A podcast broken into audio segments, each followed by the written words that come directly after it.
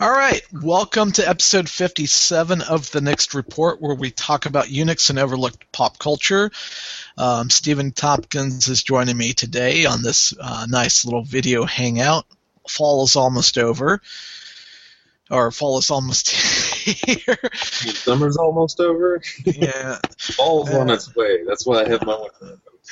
oh, oh yeah. It, weather's kind of you know nice fall weather's kind of coming in. So, um, you know, with that in mind, you could have said that uh, winter's almost here. Oh, temperature. Oh, absolutely, but that means more people are going to be spending time indoors online. And last week we kind of started talking about the free flow of information, and one of the things that kind of inhibited it uh, as a result of the actions of the Electronic Frontier Foundation, among other groups and organizations, Congress and the FCC were flooded with comments um, about concerns about slow lanes and everything else. So uh, it, it's good that we're having that conversation and people are aware of what's going on. So, um, you know, with that in mind, it says that winter's Oh, and now I'm echoing. It's all right. It was me. Oh, that's all right. My web browser, I, uh, that, since the Hangout went live, I had the Hangout in another tab, and I forgot about it. so you were Yeah, hearing uh, like a about a minute and a half delay what we were talking about, and then it was going on the podcast twice. So sorry about that, guys. Hey, that's Fixed it. uh, that, uh, that's all good. Anyway, there's there's more than one way of inhibiting access to information besides uh, slowing down access. Some ISPs or some countries might decide um, we're not going to let people visit such and such website, or some schools may block certain websites as well, or certain or certain or certain you know vicinities like the Apple Store blocking the blocking access to uh, uh, the best page in the universe. Um, Mathematics. uh, so, but um, and to kind of put things into perspective for for this episode, yes, some of these tools can help you protect your privacy, but we're not emphasizing privacy on this one. Uh, nor do these tools make you completely invincible. Uh, this is more more regarding getting around censorship by governments, institutions, etc., etc. And um, one of those ways that we can get around censorship and give going to give a hat tip to greycoder.com because they also they have some very very valuable information regarding a lot of this stuff. But the first thing I'd like to talk about is Tor, the Tor project. Um, have you ever used Tor? I have not. Um, I kind of have, off and on, not very much. Uh, what it is is called the Onion Router. It was started by the U.S. Navy, and uh, for those who have been a long-time listener to this podcast, you may have heard us talk, you know, me talking about it with other co-hosts in a past episode.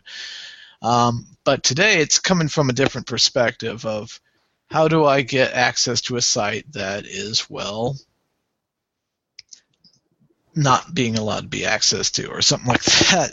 Um, Tor is one way to do that. Um, what Tor does is people can set up their systems to act as a Tor relay. When you access the Tor network, you are randomly routed through various points of access so that, in theory, um, you are very, very untraceable. And you can actually get get the browser bundle from torproject.org. Now, a couple of uh, tidbits of caution. One, um, according to Inquisitr.com, there have been issues with certain ISPs like Comcast telling people, uh, if you use Tor, we're going to suspend your service. Um, ISPs can tell if you're using Tor if that's all you're using. And and the website, as well as other projects that utilize Tor, will tell you up front that that alone, if you're wanting to get around censorship, an ISP can tell if you're using it.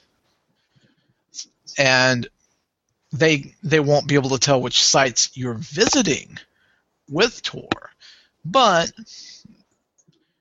they won't they'll be able to know if you're using the service unless as we'll discuss later you're using a VPN to access you're accessing a VPN and then using Tor.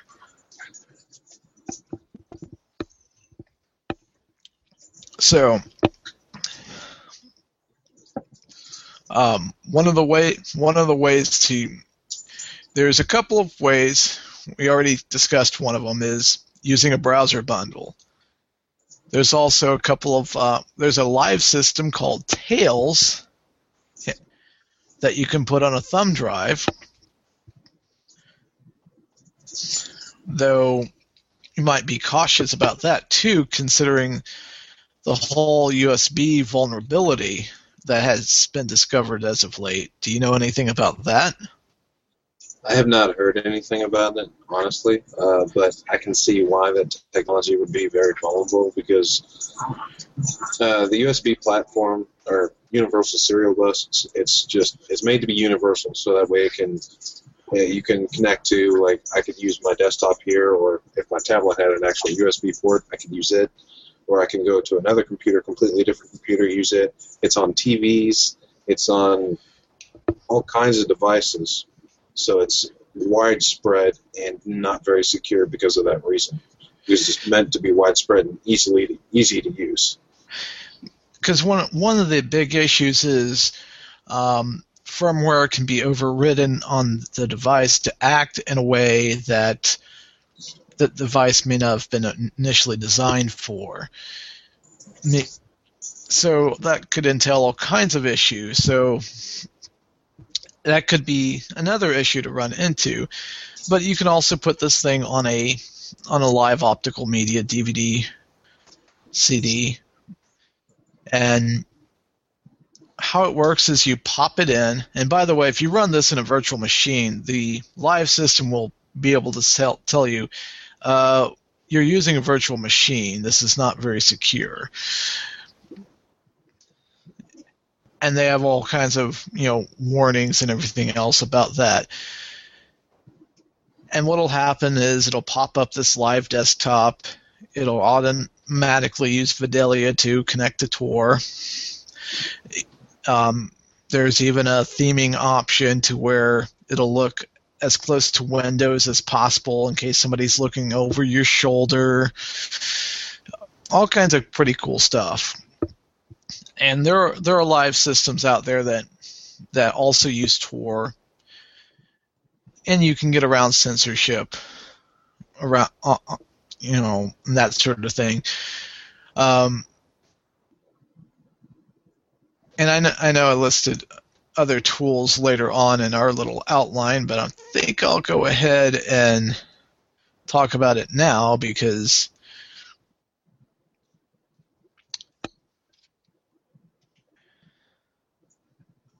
and of course my system's being slow, but there's also another utility called the Pirate Browser, which is mainly, mainly available for Windows users. It's brought to you by the, the jolly folks at the Pirate Bay, and and and it's basically a portable Firefox with Foxy Proxy add-on and Vidalia bundled all together. And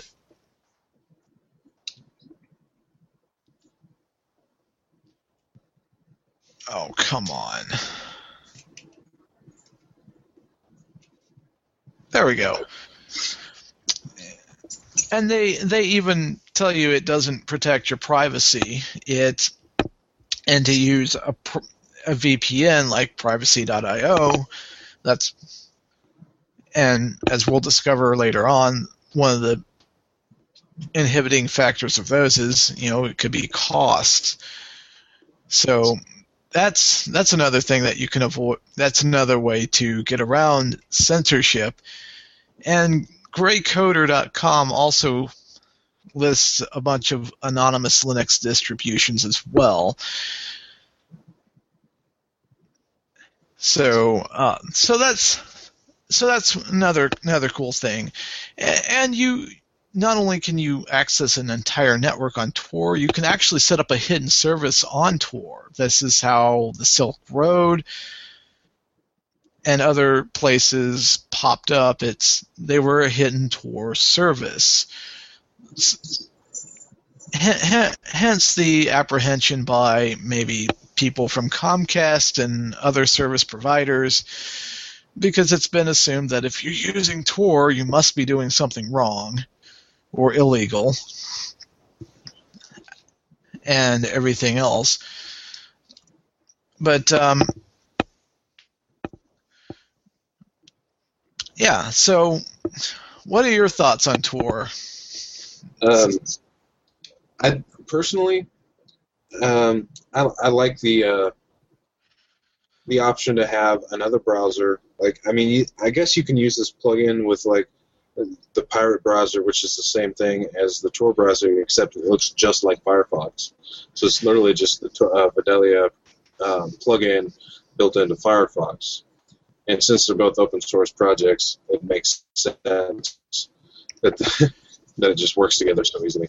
But um, I honestly like the idea of having that as a service available to people who are going to be having more trouble using something like a VPN or using something that's less secure like a proxy or any other uh, means of uh, jumping around hoops and everything else to uh, not let people know what you're looking at, what you're trying to do. Especially yeah. when you're like in a situation where you need to connect to a server and you need to do some work. Like if you work for a big name company and you're doing something inside, like maybe editing an Excel file, and you need to be able to get access to that network because it's stored on that network and you can't get to it any other way other than using a VPN or something like that. Most corporations allow you to use a VPN, but and they'll give you the information that you need for that, so you don't have to set anything up. You literally oh. just type it in and go. But some so, sometimes you won't have that uh, convenience. So this Tor project allows you to connect to other places but hopping through different places on that network, and basically you, you won't you won't be able to have your IP address tracked that way because it's been hopping through multiple spots, and your information is encrypted. So it's it's extremely and free. now, now there are there are certain there are certain it's not a guaranteed uh, protection of privacy because some um, if a vulnerability is discovered in the browser itself, or in the case of Silk Road, where a vul- where the captcha they used was uh, problematic, they can discover where a particular hidden service is, and and I know this sounds unrelated, but bringing up Stacy Litz, I'm doing this for a good reason. It she she used the Silk Road to obtain you know soft drugs and things like that, and started selling them. Tor does not protect you from the real world either. so if you get caught, but because all it took was an informant to basically say, "Hey," to help bust somebody. Once certain illicit things enter the real world, that's when you become more and more vulnerable. So accessing certain information online, getting around censorship, Tor is an absolute excellent excellent tool for doing that. If you're if you have a country that frowns upon this or an ISP that especially frowns upon this, then then bundling it up with a VPN would probably be your best bet. And of course, sometimes there's a free VPN service or even a free proxy service. HideMyAss.com has a free kind of online proxy service, though they tell you the limits of that. It's in the web browser only, and it's not. And there is some encryption, but it's not as strong as it could be with their VPN service. Other limitations of free products include limits of speed, platform support. So if you're using a Linux based operating system, you may not have uh, configuration options that are available. Um, ProXPN, for example, has free accounts, but if you want OpenVPN support, you have to have a premium account in order to be able to do that. So, and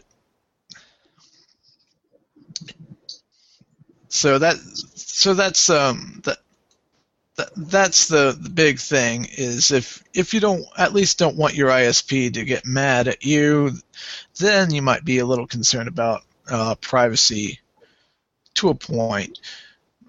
But the idea is this stuff is not going to make you invincible. Don't be stupid. So what's the difference between a proxy and a VPN? I, I know we kind of sort of discussed it earlier, but I mentioned it a little bit, but uh, basically, a proxy server doesn't require that you have any traffic encrypted. A VPN, if you use a VPN service over a proxy, it's going to be encrypted always, no matter what. That's that's the primary difference. And then, g- generally speaking, proxies you you can use through um, HTTP through a web browser and 90% of the or websites that will let you, like, for example, the one that you mentioned earlier, Hide My Ass, you can use that one. Uh, I've, I've used them in the past uh, for uh, our school block Facebook, so if I wanted to go browse on Facebook, I'd have to use that website to get to it. Um, and then they slowly started blocking the ones we were using. But um, so, like, literally, if you're just trying to get on Facebook or something, a proxy's just going to be good enough for you. Like if you just want to block some of the tra- uh, uh, make it harder for the person trying to find out what you're doing. Like if they're literally just trying to find out something that you put on Facebook, you're probably not that worried about it in the first place because it's just Facebook. Right. watch what you say on Facebook in general. But I mean, if you're doing something important for like your job or whatever, then you should use a VPN. And and PC World does have a have an excellent um, how-to on setting one up, and and it does require time and know-how. But if you do that, and you combine Tor with that, um, yes, your browsing experience will slow down with Tor because you're bouncing around random relays. You combine it with a VPN um, the ISP or service provider you're using is not going to be able to tell what you're doing if you're using a VPN and then using Tor at the same through the VPN. All they're going to be able to tell is that you're connecting to some network somewhere, and that's it. And they can't really determine what you're doing because of the encryption involved. One other difference that I forgot to mention earlier that I was reading in this article, uh, I'm sure Thomas can share the link on this when we're done, but uh, one other big difference between a proxy and a VPN is uh, proxy servers are tr- transparent, according to this article, and it's true, basically because of this specific reason. Um, uh, when you when the packets are sent across the network, and when you are using a proxy service over a VPN service, what happens is that they'll grab your IP address. There's an IP address of the remote client that you're trying to access. Like if it's a Facebook or another website or whatever, there's that IP address, and then the one that you're using to actually access to that. Which is the intermediary device, the server or the web proxy. And what it, it, each of those are stored into a variable. And in programming languages, there are variables that store information. It can be a number, uh, uh, a group, a group of characters, or a sentence, stuff like that. And in this case, it's your IP addresses that are being stored in these specific variables, and those are able to be viewed by your ISP and other things, so they can, they can tell that you're using a proxy server over something else, and it'll give them the IP addresses. So it's not it's not hiding you completely. It's it's mimicking the fact that you're on a different on a different uh, uh, computer or something. Oh yeah. So so a pro- so a proxy is great if all you want to do is say view stuff on the view a BBC show that's restricted to say people who are across the pond.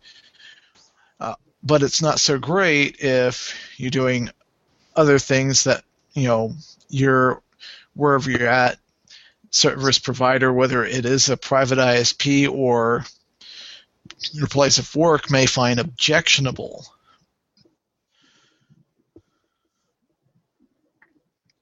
Because because like some people may want to view new Doctor Who episodes that aren't available here in the United States yet, and they may use a proxy to be able to go onto the BBC's website and go, bam. but place of work can tell, or law enforcement can trace more specifically where you're at. Uh, Tor takes more work but can be traceable, which is why the stuff doesn't make you invincible, and you need to be careful when doing this. But um, but there's also but there's also other places that you can go. Private Tunnel has pricing plans, and so does CyberGhost VPN. and often enough all you have to do is go through a you know go through your favorite search engine and look up VPNs and compare prices and what have you. Um, just remember if you're doing a free service, um, you're going to be running into certain things like um, you're going to be throttled maybe at 300 kilobits per second, depending on who you're with. BitTorrent traffic may not be allowed at all unless you upgrade to a more uh, more you know a premium some sort of premium paid package and some of them may have to by law disclose information to law enforcement so you may want to choose one that has places in the Netherlands that you can plug into, so to speak, if you're concerned with the DMCA, the Digital Millennium Copyright Act. Not that I'm encouraging anybody to break copyrights or anything like that, but there are those who have been overzealous in in terms of reporting so-called infringement when it was actually fair use so there's that to take into consideration. Uh, do any of these do any of these things intrigue you at all?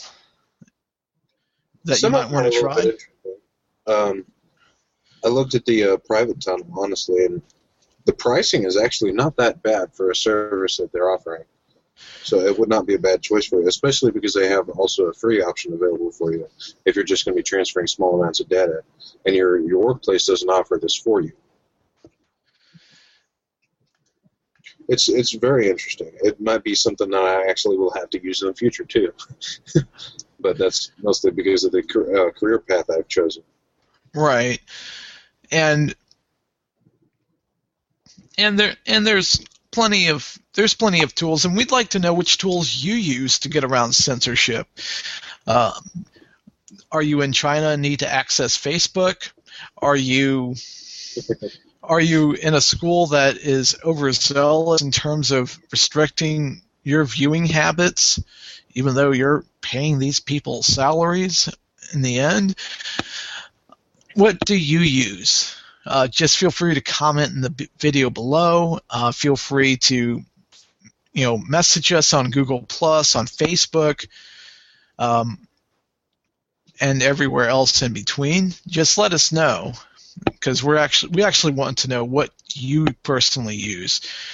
All kinds of people and groups recommend all sorts of things out there, but they have their strengths, weaknesses, limitations, such as being based in the U.S. Therefore, they may have to um, they may have to comply with certain requests.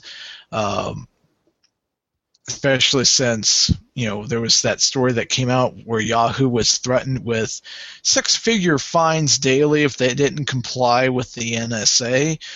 Um, there's that to consider. Which tools do you use to protect your privacy?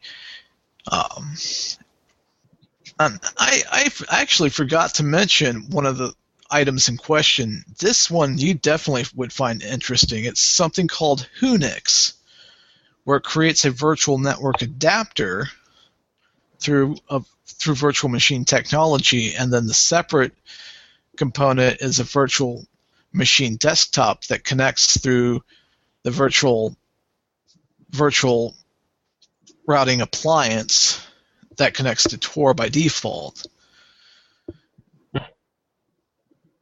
That's very interesting. Yeah, that's that's another way of doing that although the download would be immensely huge, I'd imagine. But that that's another way of doing that that whole tidbit too. So what what do you what do you think about Tor? Maybe you think about maybe setting up a hidden service. I'm not sure I have the for a hidden service at the moment.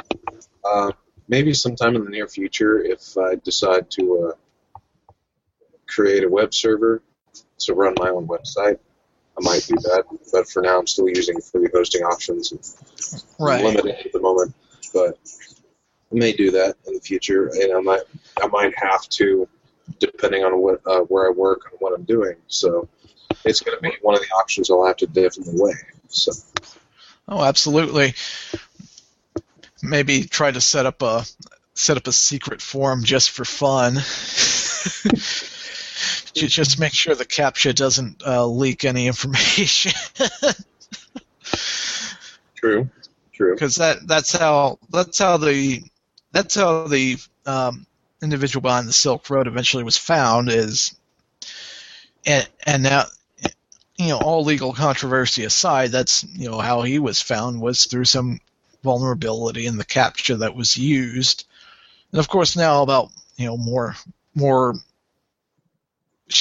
more you know gray area markets have popped up in its place. So there you go.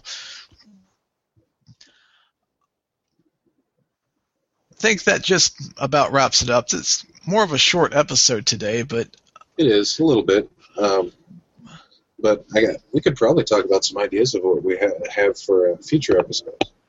Like, uh, for example, uh, what I was discussing with you earlier.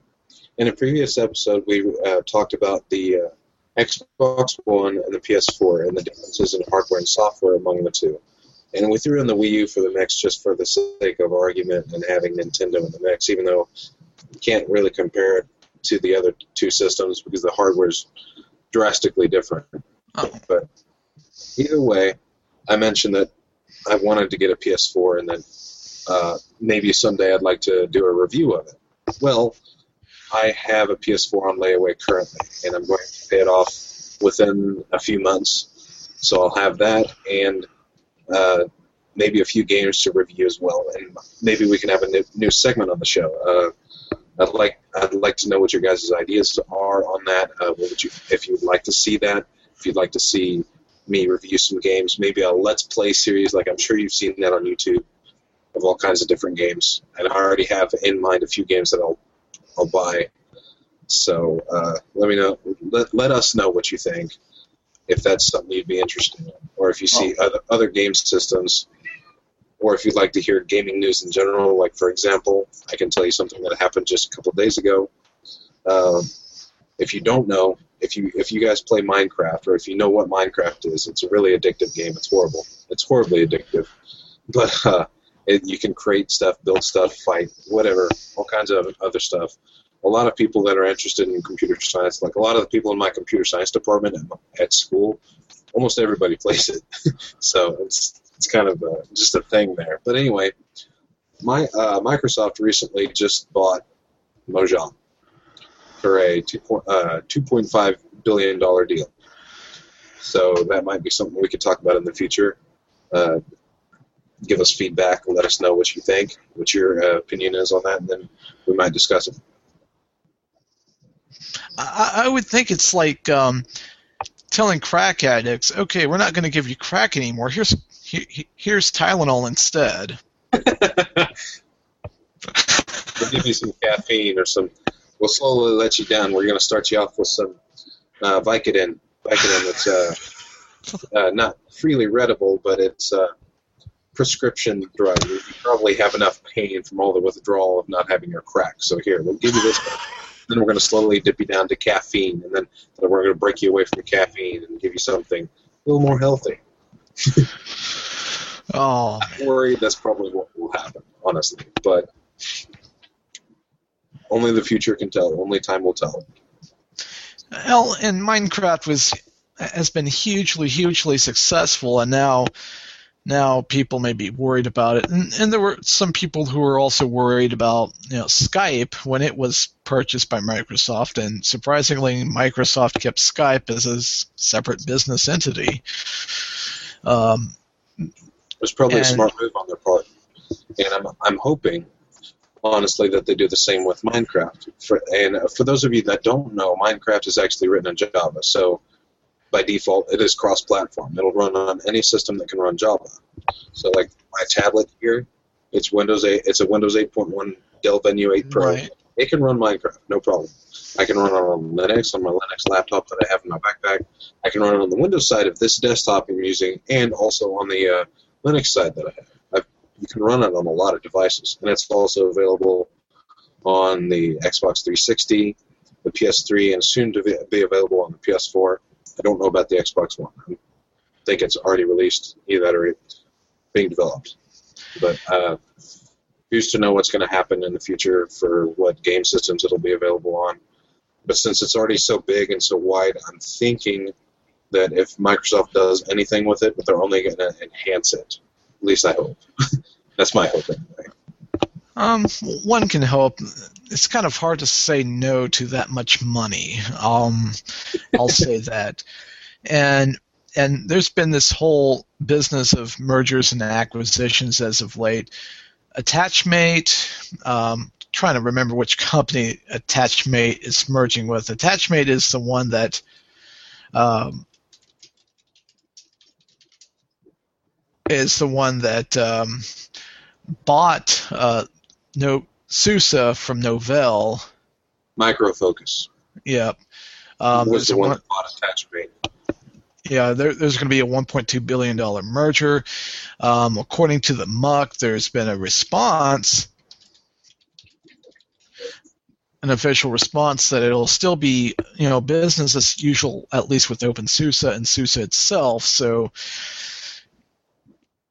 that it may, the merger may be a good thing. There's there's been some mergers as of late, and buyouts and what have you. So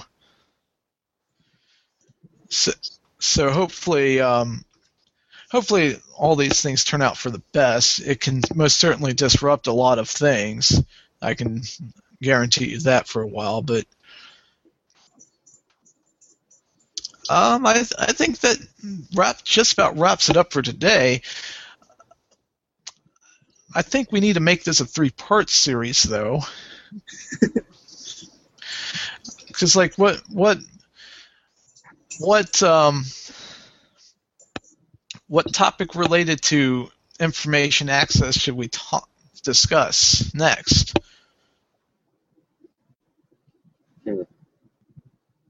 I'm I'm not honestly I don't know. Or maybe we can focus on some privacy related stuff. We could. Um, and maybe organizations like the Electronic Frontier Foundation. Um, 2600 magazine some of the tools that we didn't necessarily mention such as the guardian project telegram.org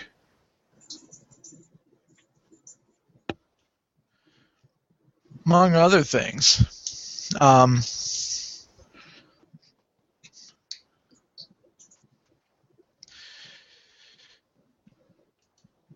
it just feels like there's something missing from the discussion. I can't quite put my finger on it. Because yeah, there, yeah, you can.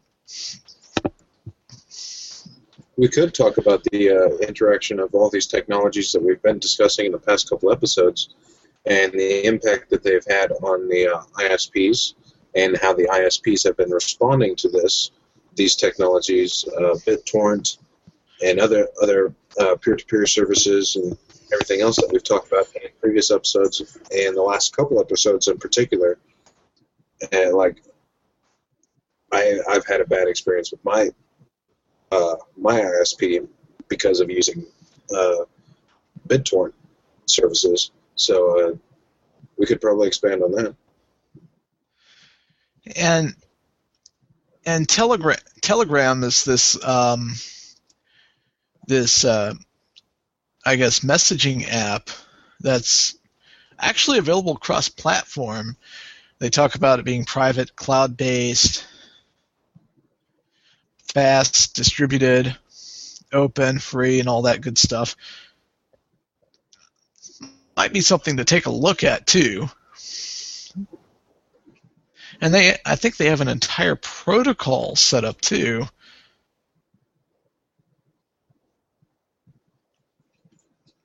which is actually fantastic. Their mobile, mobile protocol. So it's definitely definitely a good thing to be done. Because like, I'll just grab this camera, move kind of Oh, I can't move it really well. But I'll, I'll go ahead and just kind of do this. Telegram. Well, it's going to show it backwards, I guess. Is that your second system, Thomas? Yeah. Yeah, it is. Yeah. That, that's the monitor. I can share my screen. Oh, yeah because I, I try sh- sharing the screen on this one, except what would happen is that this system only has like two gigabytes of RAM, and when really I need to well, be. I don't have that phone. Oh, yeah, Telegram. Okay. Oh. But yeah, there, there we go. Telegram right there. So basically, this is what it looks like. It's they've got Okay, so they've got the app for almost all of your devices that you can think of. Uh, there's a mobile app for like if you've got a Chromebook, and then they've also got uh, for Windows, Mac, and Linux, and then Mac OS, uh, Mac OS X. I guess they were considering uh, Mac as the old school Mac. Um, and uh, uh, of course, it would be cloud based based on their web version, but it's private, it's fast, distributed, open, open source free. So if you wanted to look at their API, they've got their API up here. And I won't get into the details. Uh, I would be interested to see what it's written in, though. I'm assuming it's probably some sort of uh, JavaScript related. I don't think it says.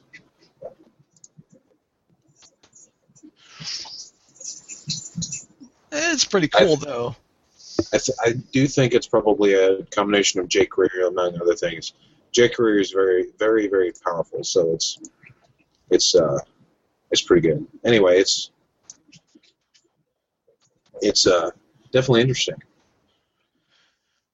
So, so talking about some some of the the impact, um, some stuff you can use to interact with people to kind of get around to in a sense get around other people's attempt to put limitations on you and all of that and I think next episode we've got pretty much worked out and it sounds like it's going to get very very interesting from there.